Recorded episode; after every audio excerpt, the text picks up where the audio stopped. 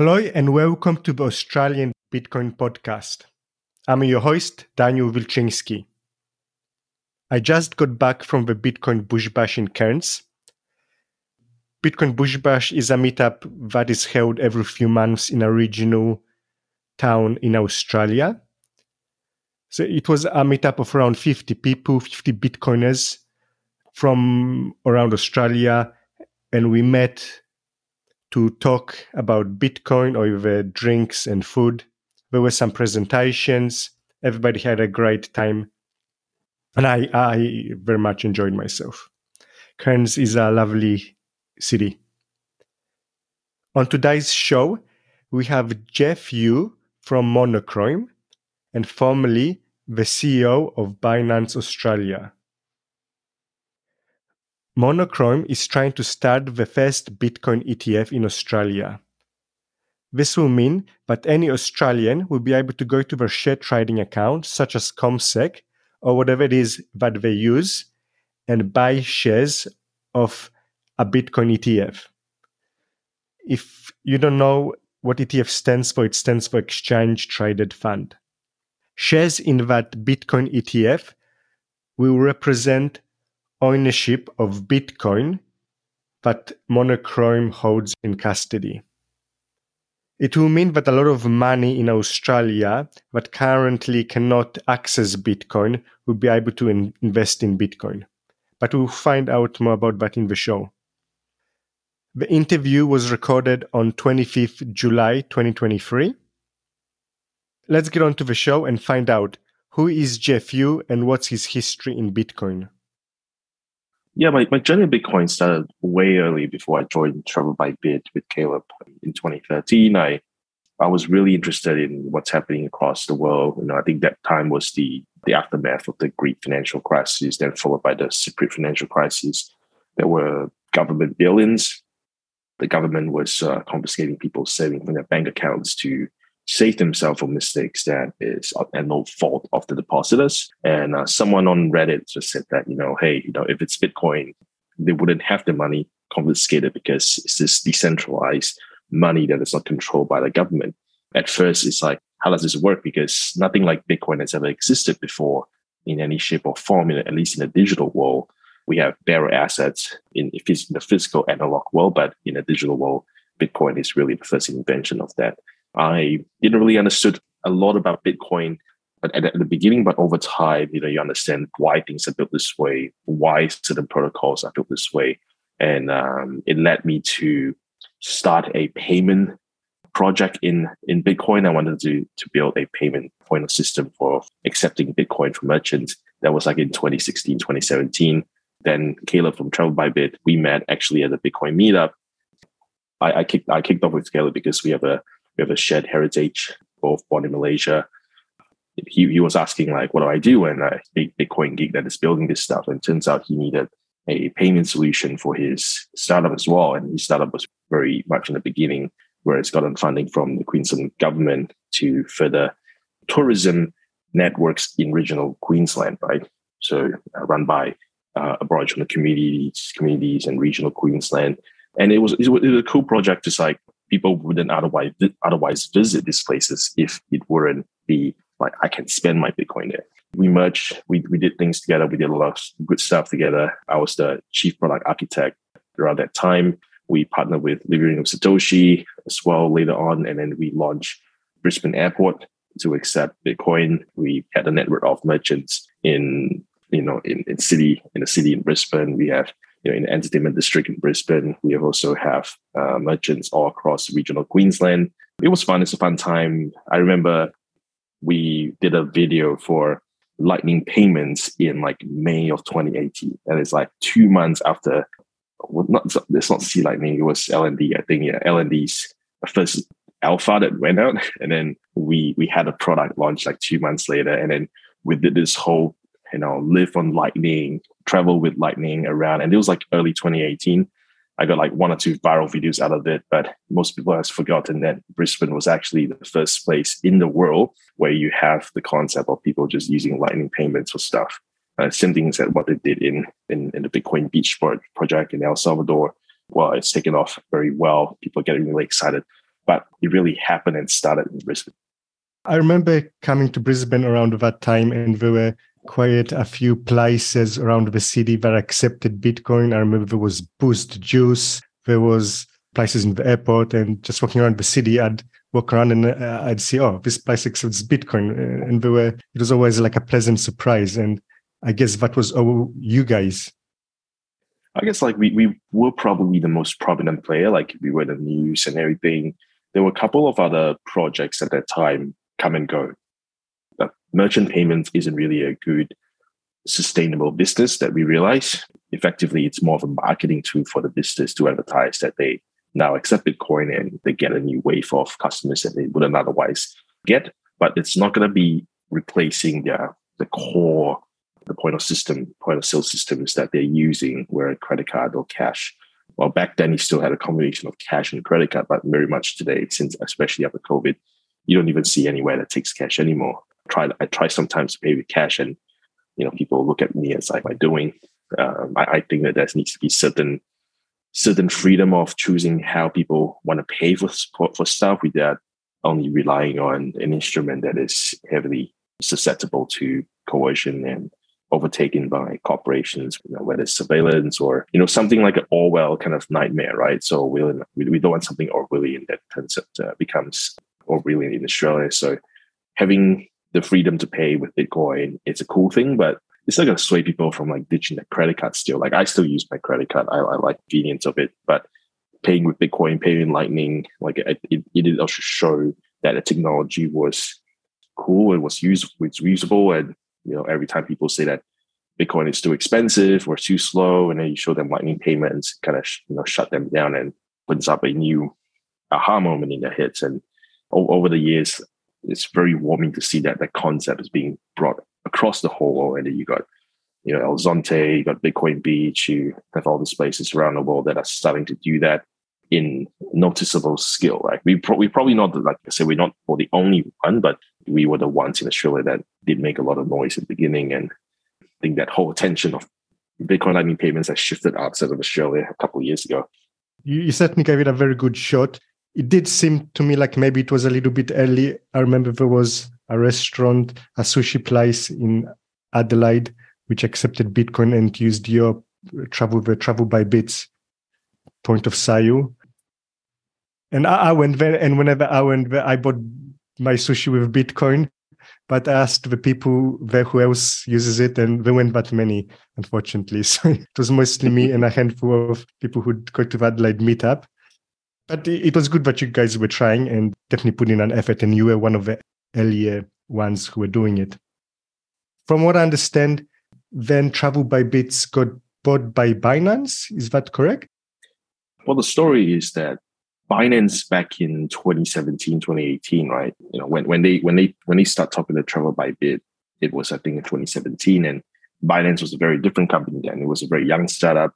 They've just existed for a little bit over a year or so nobody really trusted Binance because there are all these players like Coinbase and other exchanges that are that are here for a much longer time. So they wanted they liked the idea that what we're doing, you know, the stuff that we're doing, all this payment stuff caught attention very early on. And they they wanted a partner in Australia to explore how they can get into this market. In Australia, it's never really a big market for Binance because Binance, you know, operates globally and they have all these different divisions across the world. Australia is always that kind of like small place that no one really cares about because of the population size. But we did we did make the case that you know maybe there is a chance that we can actually build a digital currency exchange here, and that eventually led to Binance Australia. Um, and it was an overnight success, but uh, it was definitely a lot of work work behind to to get started. Probably the, the credit to the success of Binance Australia during my days was that we had a lot of autonomy over the local operation. Like we understood the culture, we understood the compliance network, we understood the relationship management with the banks, with payment providers. And most of all, we built something that was unique, right? It's like, you know, you either have brokerages in Australia that are charging a lot of money, ultimately buying Bitcoin on behalf of you on an actual exchange, right? Or you have like local exchanges, order book exchanges that are just not very properly run. The order book management's very poor. Liquidity is very poor because Aussie dollar BTC is just not as liquid as USD BTC. Let's just face it. We built that system out. Um, it was an overnight success. People were able to get exposure to to Bitcoin through very transparent order book exchange. Like you, you can see who are you buying and bidding against, and at the same time, it's low fee. So it is it is cool. It's cool while it lasted, but I left I left around that late 2020, start of 2021 mark to to pursue my you know my desire to build out that institutional path for for Bitcoin in Australia because someone had to do it, and I started Monochrome then. So, what do you make of of the troubles now that Binance is having? And for those who don't know, obviously Binance Australia has been debanked in Australia, so mm-hmm. they can operate. They're still legally they're allowed to operate legally, as I understand it. They just don't have a bank to operate with. but they're also having a lot of regulatory and banking issues all over the world. And this isn't just me saying that, but it does look a little bit suspicious for those more conspiracy minded. It seems very coincidental that we're having all these troubles at the same time almost all over the world in different jurisdictions.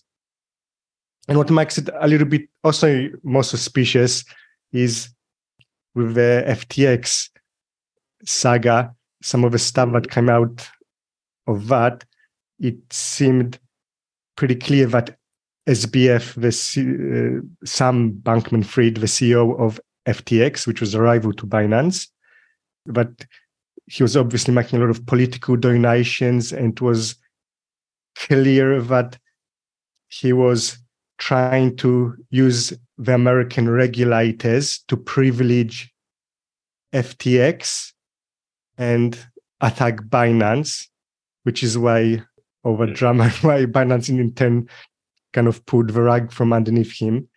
But like it seemed that he will, he believed, at least SBF believed that he could high politicians and use regulators to attack Binance. And now we have all these troubles that Binance is having. So yeah, it all looks a little bit yeah. suspicious. I, I give a take on that. Like so Binance Australia, when I was running it, is very different from Binance Australia after I left, right? So it was a it was ultimately a local, locally set up and run digital currency exchange you know, like Hardblock, for example, that had an international investor, and eventually they wanted more and more. It was very public that my departure was not very cordial. We had disagreements of how we we want to operate as the business become more and more successful. To a point, I felt that you know I, I can't continue running this business anymore, and you guys better find someone else at role. One of the core reasons is just because that you know digital currency exchanges, and I want to make this clarification is that yes, it, they are registered with AUSTRAC, and AUSTRAC is the anti-money laundering transaction monitoring watchdog in Australia. Like they're very powerful, but they only look after the transaction monitoring, which is what they do, right? It's literally in their, in their name. But it doesn't have the same protection when it comes to financial products, you know, like your funds, like your ETFs, like your your your insurance policy that has a PDS. Like none, none of those protections exist in digital currency exchanges. And it's just because that there's no regulatory regime for these businesses to fall under. You know, there are voices over the years of crypto exchanges CEOs asking for regulation, but till today there's really none from from a from an investor protection uh, watchdog standpoint, which is in this case is ASIC. So over time, being a self-regulate regulatory in, environment with Binance Australia has over time led to disagreement on how and how we should prioritize self-regulatory actions and what sort of things that we should prioritize over the next international management has disagreements on how we as local management sees it to a point you know there was a stalemate for a very long time and we just didn't how to proceed and guess that the only way is to remove myself out of the equation because I was the one that is blocking everything. You know, I was a difficult, difficult child in there, and I just felt that it's that's not not the kind of life I want to live, right? Because I ultimately I'm like, what am I doing? I'm here to further the adoption of Bitcoin, not playing company politics and taking unnecessary risks because um, the industry is just very opaque. But since they they took over more and more, um, the exchange has become has become more of a localized arm for for Binance itself, and I think that's where things really gone gone really downhill from there because they lost the local control and local touch. The say of what what needs to be prioritized is very much tip over the skills towards the favor of the international management. You know that that's always been a, a bad idea from the beginning. I've, I've told them that, but they didn't listen. But uh, it's none of my business now. You know, I focus on other stuff. Why why did you want to start Monochrome, and what what what is Monochrome? Mon- Monochrome is an investment management firm that specializes in regulated Bitcoin products. So what does it mean? Is that invent, invent, an investment management firm means that you know your BlackRock and those likes. We're not as big as them, obviously, but uh, we specialize in Bitcoin because this is where we grew up from, right? So we take Bitcoin, which is a unregulated asset, and put it into a regulated financial product so that people can access it safely as security. There is benefits to this for for example, people that cannot access Bitcoin outside of the regulatory perimeter, they have to do everything properly. And these people are, you know, some high net worths or family offices or fiduciaries where in charging of other people's money, right? So you can't throw them into the deep end of of um, self custody because self custody is it's it's it's you know it, it, it is kind of safe if you know what you're doing. There's self sovereignty in there compared to uh, a trust uh, in the financial product, but from a legal perspective, uh, you know, estate planning perspective, you know, dispute perspective, it is safer for them to put it into a compatible and familiar product structure. In this case, in a fund. So we operate the Monochrome Bitcoin Trust, and and which is a retail authorized uh, managed investment scheme registered with ASIC that that holds the Bitcoin directly, allows for in specie withdrawal of Bitcoin on top of the option to take out cash. So that's that's I think that's the unique part of this is that we've built the float the valve for people to actually withdraw physical coin if they want to from a fund, unlike buy through grayscale or something and your, your money is stuck forever and the only way for you to take money out is to sell your your unit to someone else. So um, that's sort of the difference that we here do here. Uh, we also have an application for the Monochrome Bitcoin ETF with the ASX, the main stock exchange in Australia believe we're the only one playing in that in that field, just because that we operate under the new crypto asset license authorization that ASIC has came out in late 2021. These very rare licenses was granted very sporadically only in 2022, I believe, and there's none issued, you know, since Q4 of 2022 till today. It is gonna it's gonna be quite remarkable if that gets listed on the ASX. Um, it's gonna be Australia's first spot Bitcoin ETF. Um, I do hope that you can get some get some love and support from the Bitcoin community because it's also a Bitcoin ETF that you can take physical Bitcoin out, which is I believe is probably the only one in the, in the world. Only a Bitcoin geek would build something like that, to be honest. I think so. You have two products. You have the current offering, which is live, but the Bitcoin fund, and you have the product that you applying and trying to have, which is the Bitcoin ETF. That's correct? Yeah, it's uh it's yes and no because it's not really actually two products, actually one product. Um, I, I must make the remark that I it must not be seen as like I'm trying to say that the ETF listing would help drive the demand for the the unlisted trust because that's not the case here. I'm just making making sort of educational remarks of what they both are. So I'm not using the Bitcoin ETF to drive interest into the monochrome Bitcoin trust. So make it, make it very clear to the, the audience here. What we did was that we built the monochrome Bitcoin trust, which is the same trust that is authorized to become the ETF from the licensing level. And we built out what we call a dual track, dual track sort of channel, dual channel fund. So what it does is that it allows for the subscription and redemptions in two forms rather than just one from the, from the stock exchange. So the users can, ineffectively, when the unlisted fund gets listed on the ASX, it becomes an ETF.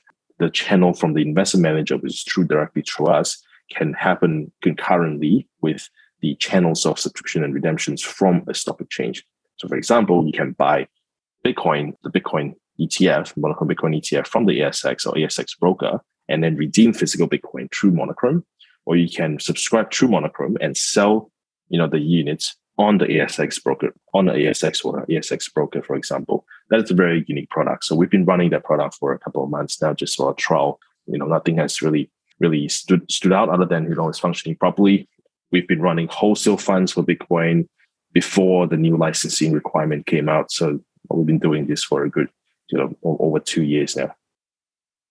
If I'm understanding it correctly, so you you have that fund and basically there's two ways to access the Bitcoin fund that you have. One is to go directly for you from from you guys, which is for high net worth individuals and for kind of institutions, they can directly go into the fund. And but that's not open to just your common retail investors. And then the ETF would be a way for retail investors to get access to the fund through yeah through a traded fund. Is, is so you yeah. basically not, that's not correct exactly, right? Not exactly. Both um retail accessible. So with the so the it's a, it's a dual channel dual channel fund. So you can basically the fund itself is authorized for become the same thing so have to be retail so retail is able to retail investors uh, that that meets the investment criteria and agrees to the target market determination and PDS can choose to invest it through our share registry, which is Automic at the moment. That is what we call the investment channel route. When it gets when when when and if it gets listed on ASX, the same fund itself is the, it's not going to change, right? The underlying structure, the Bitcoin, the custody wallet, they are exactly the same. So it's just that we add a way for people to invest through an ASX broker or not through the you know any chess sort of system the only difference is that the minimum minimum investment level is set while it's an unlisted fund directly to us because you know we don't want to be dealing with five dollars subscriptions and ten dollars subscription. The minimum investment is know, in the thousands. Whereas on a when it's on the ASX, you can buy as low as whatever the broker allows you to buy. So that's going to be the key differences there. But the fund exactly the fund is actually the same. It's all both retail accessible. Right.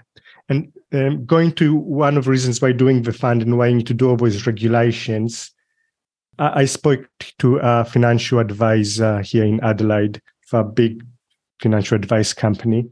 And I was trying to hoping to try and get him to refer his customers to Hardblock. I, I was trying to get business.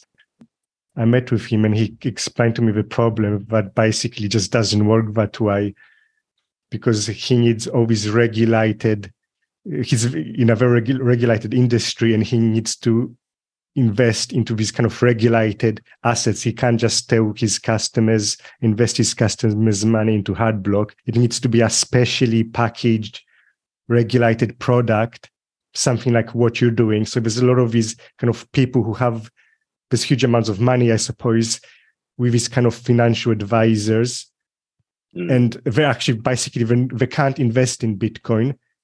And you're creating that product which does tick all these boxes that they need to tick so they can actually invest. Yeah, that's right. I mean, like re- realistically, the the ease of use for crypto exchanges, you know, because they are more more in the unregulated in the area, like the product that they can offer, the type of marketing they can do, they're going to be more attractive to most retail customers. You know, so you know these these what we call the uh, the, the crypto casinos, right? when there's a regulated product, it's very much rules, rules, rules, rules, rules, and security, security, security. So there is very little room for us to be able to do any spruiking remarks like buy now or you get an email from the crypto exchange getting the spin this will or this coin just 10x buy now. Those are not allowed in a regulated financial product. You'll get in serious trouble if you do that. So because of that, because it's also protected, the advisors love it it's the product that they can access under certain circumstances if they tick those boxes for them, which um, in, in a regulated fund, because it's just a security, it's no longer Bitcoin. It is in a, in a, if it's listed on the ASX and it's a it's a listed security, it gives them a more comfort. And also they know that by putting their customers' money into, you know, a proper regulated fund, they won't be bombarded by gamification and all the stuff always trying to get people to trade and always trying to get people to sell or buy something. And this is not the traditional financial markets um, operate. Like that's spruiking, spruiking remarks and stuff like that is very, very much seen you know, as a as a more cowboy move, and no one really does that because A, you can get in trouble, B, you have a reputation that you can lose. So yes, the, the product is very much built for the highest highest level of accessibility. If you're a fiduciary, if you're a financial advisor, or if you're a high net worth family office, people that cannot legally deal with unregulated crypto exchanges, it's not a problem with crypto exchanges because there's really no regulation for them to apply under, which is not their fault. But you know, it just it is what it is. There's no regulation means that they cannot access it legally. They'll get in trouble with their licenses. They can get trouble with their complaints if they you know people have nowhere to complain. Um, and also uh, they can get in trouble with their insurance. Something happens, they get they, they get they get sued if you know they've recommended someone to to a an FTX, for example, and FTX lost their money. They can really get in, in deep deep trouble um, with their with with ASIC and also with uh, the insurance companies covering professional indemnity for them. So that's why um, Australia really do need proper regulated Bitcoin product. And we're not talking about some random wholesale fund that is just, you know, in a buyer's beware region. Some of them are no better than a crypto exchange for, you know, just package it up nicely, but in a properly ASIC registered retail, you know, managed investment scheme that has a specific license authorized on top of the license on the AFSL to handle the, the product and handle the asset class. And even better if it's listed on the main stock exchange. You know, but you know these these are not advice. You know, don't don't take this as any uh, forward-looking uh, statements for you to go and touch the product because Bitcoin is not for everybody. You know, there is certain risks of the asset class and the product that people need to be aware of there's two there's two problems mainly with advisors, right? One is uh, one is the the appetite. Like first, they got to ask the question, like, do we as a firm or, or the licensee for the advice firm, do we as a firm want to deal with Bitcoin? You know, because they see Bitcoin as this like risky asset. They've heard of all these collapses of FTX. They kind of draw the conclusion that oh, you know, this is too too wild west, right? It's like the early days of the internet, right? You know, people use it for good things, people use it for bad things, but eventually the good one survives. And uh, we, have come to a point where BlackRock and these guys have endorsed the asset class, which is a really, really going to move that psychological barrier for a lot of advisors that are still stuck in the mindset that Bitcoin is just a dirty asset because it's, it's actually not. They just need to do more research, but really do help them get across that, yes, we want to do it. And then how we're we going to do it?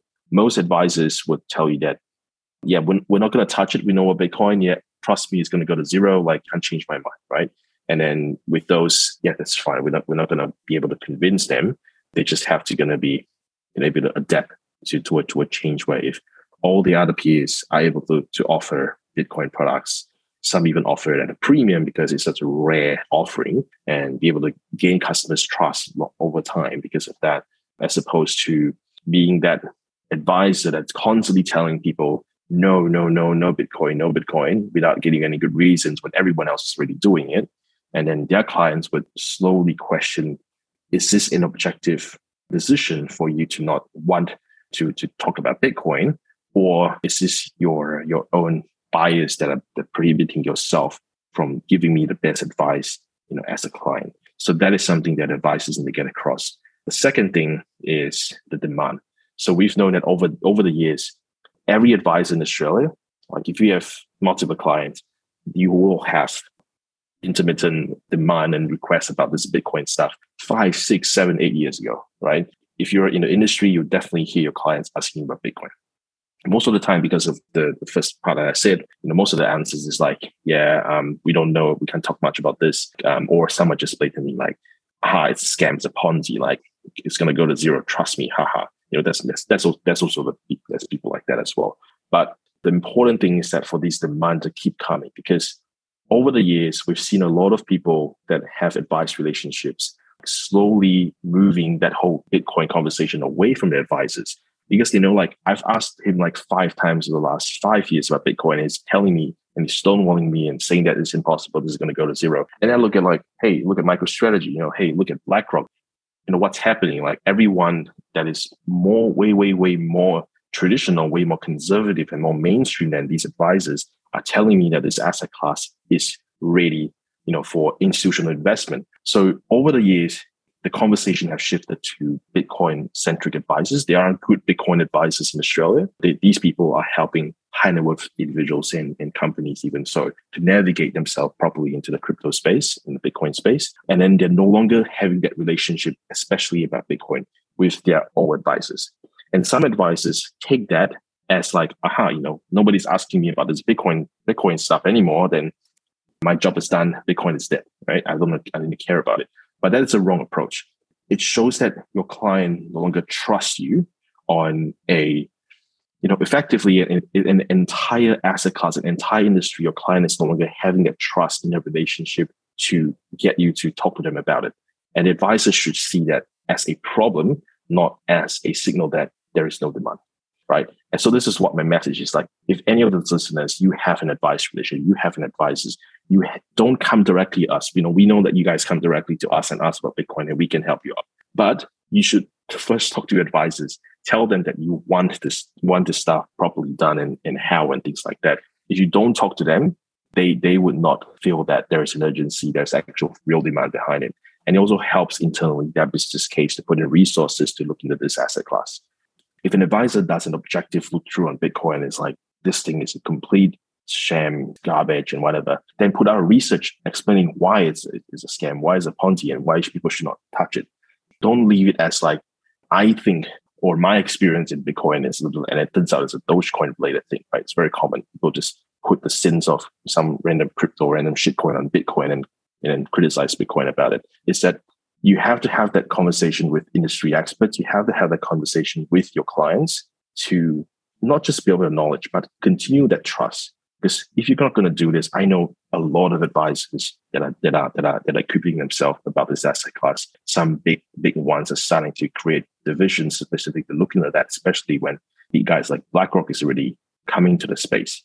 And I've also seen advisors moving from licensees to a different licensee because they find that yeah, the current licensee is just too headstrong against Bitcoin. And there's no rational explanation of why they're rejecting this other than other than their own self from bias. So they're moving to someone else. They're, they're bringing that business to someone else, a different licensee that is more friendly towards that.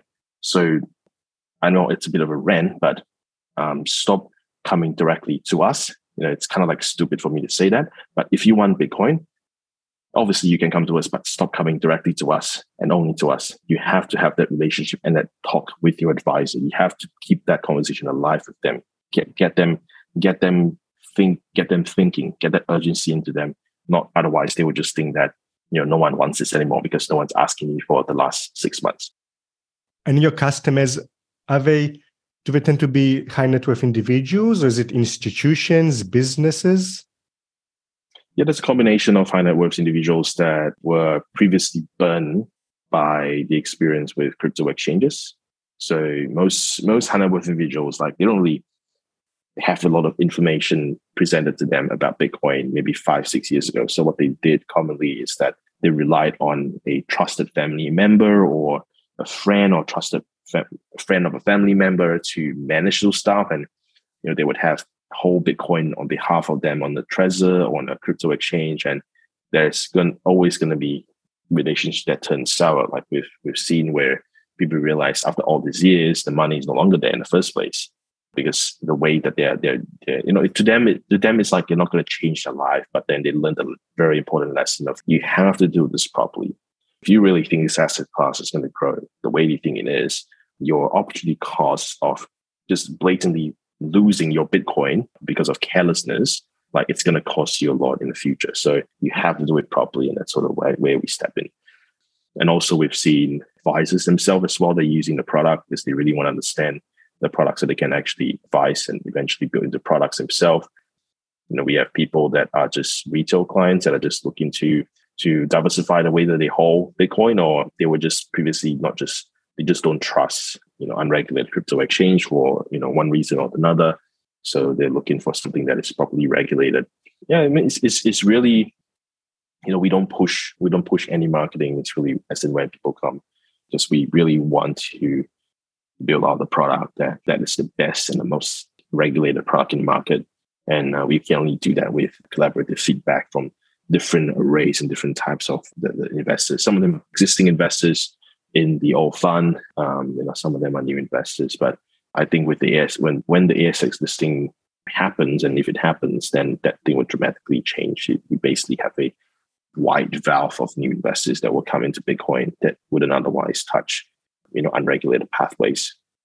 So when you do that ETF, people will be actually able to withdraw Bitcoin from the ETF? Because yeah, because it's a fund, you're not you're not going to be able to withdraw the Bitcoin from your your your ASX broker, right, or your superheroes and whatnot, because they don't have the instruments to help you do that. But because it's the same fund, you basically own the interest in the same fund, and because it's dual track, the same interest can be redeemed directly from the investment manager and investment manager, which is us, for what we call an in specie redemption. So the Bitcoin is physically delivered. So I think in the PDS we did, did mention the physical coin delivery method. It is a bit it's a bit slow because it's cold storage. Bitcoin needs to be taken out and approved and things like that.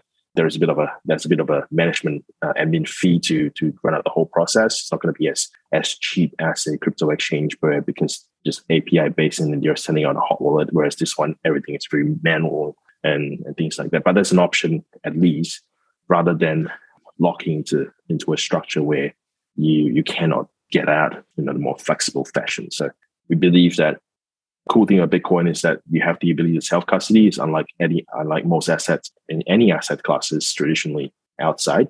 So keeping that valve open is like you know, like selling someone's a house, but also selling them a nuclear bunker behind it together, you know, so that they have an option to to self custody, right? If they want same way, like I, I believe that like uh, most people that believe in self custody do miss out a point that self custody basically means that you become your weakest link. Where I've seen people that are really, really well into self custody and maybe a rough six months of their life, something happened, you know, the girlfriend left or something happened to their family members, and then they're not in the right mental state, and then boom, you know, lost the keys or did something stupid or did something they didn't realize after that it was going to affect you know the security of their of their of their custody solution themselves. And then we've seen we've even seen like Bitcoin developers themselves got into that problem, right? So you know it is it is an option for people to do it, but mm. we advocate for self custody as a pro of Bitcoin as a seller. You have the option, but we we don't we just don't have the heart to, especially for our clients, to advocate that you should self custody because most of them they're gonna lose their keys.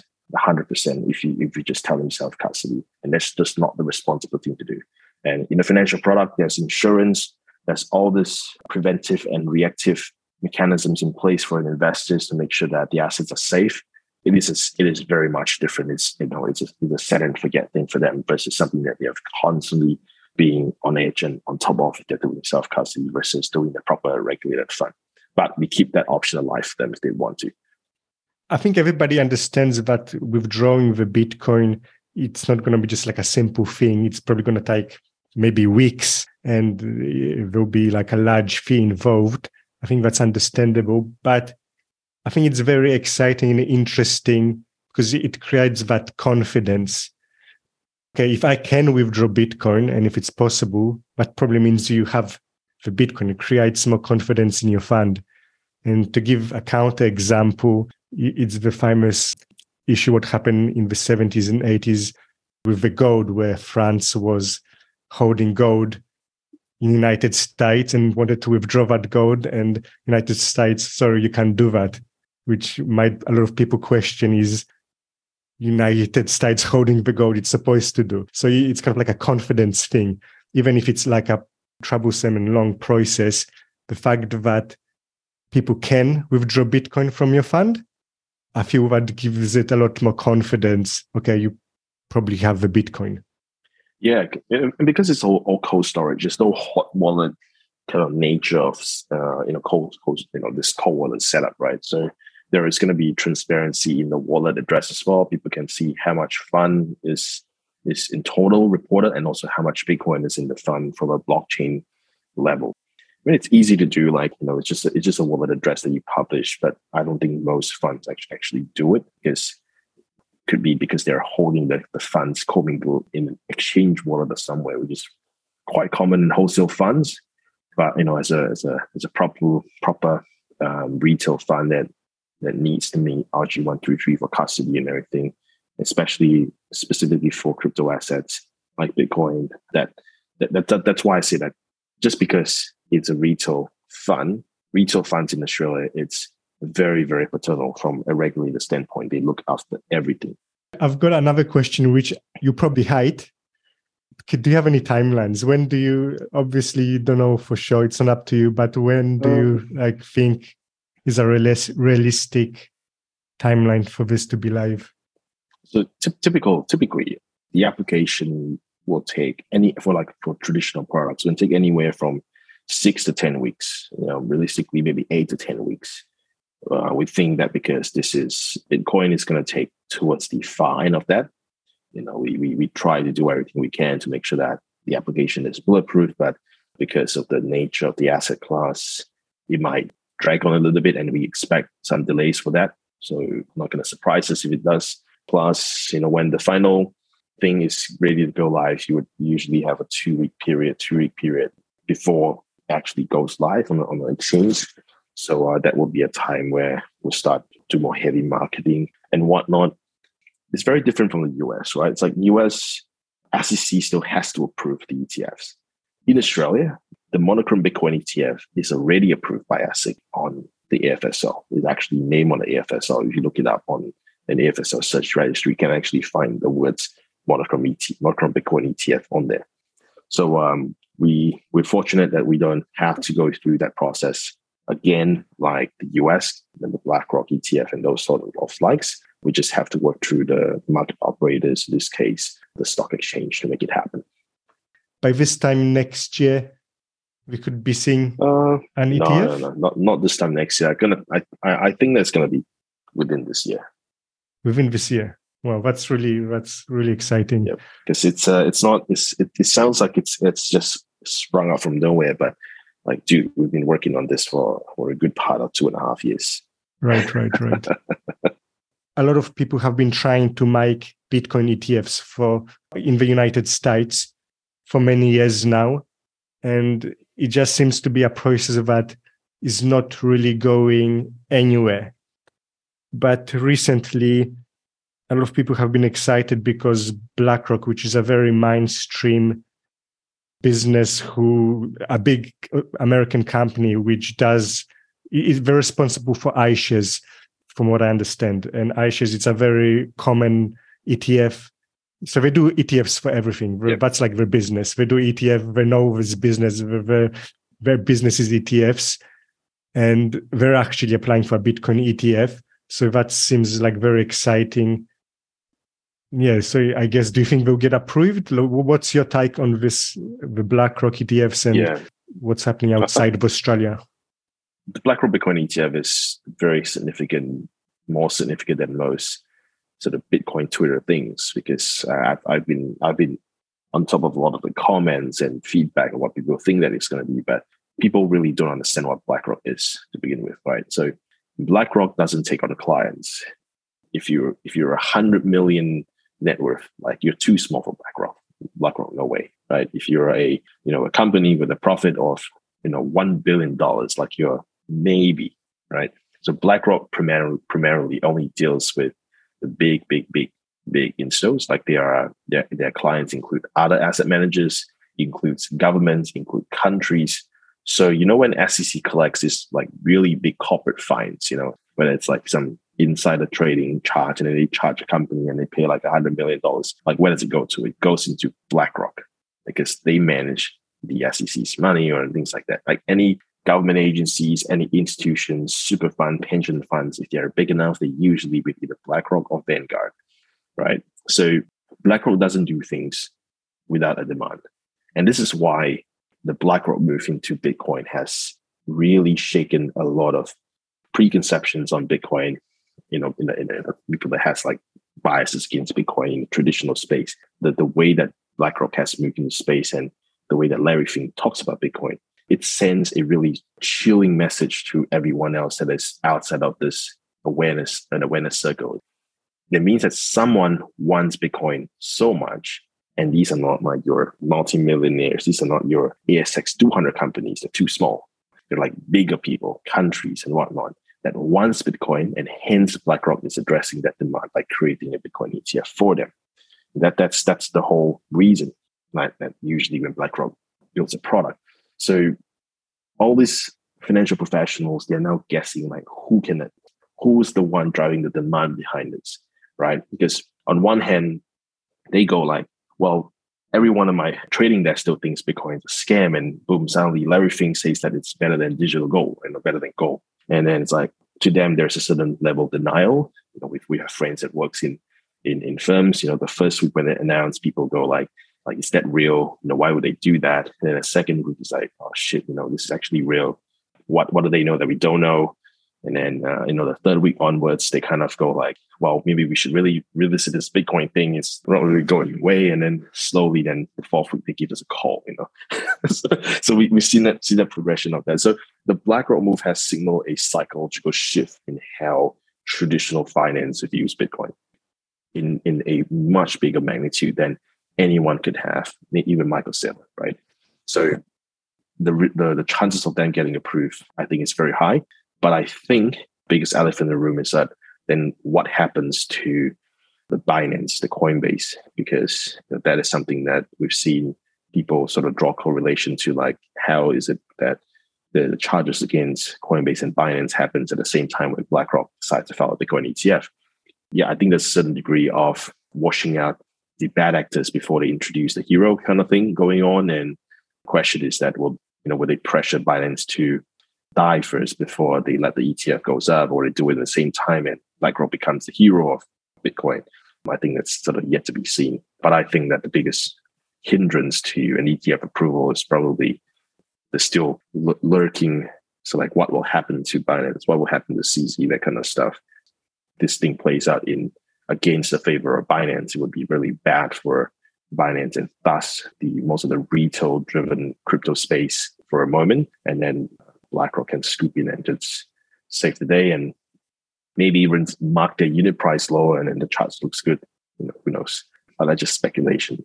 All, all in all, the BlackRock move into Bitcoin is probably the most significant thing for the psychological shift in the naysayers of Bitcoin from probably in existence. So you know, it's, it's it's very big news. Testing, testing. I hope it's ready for recording.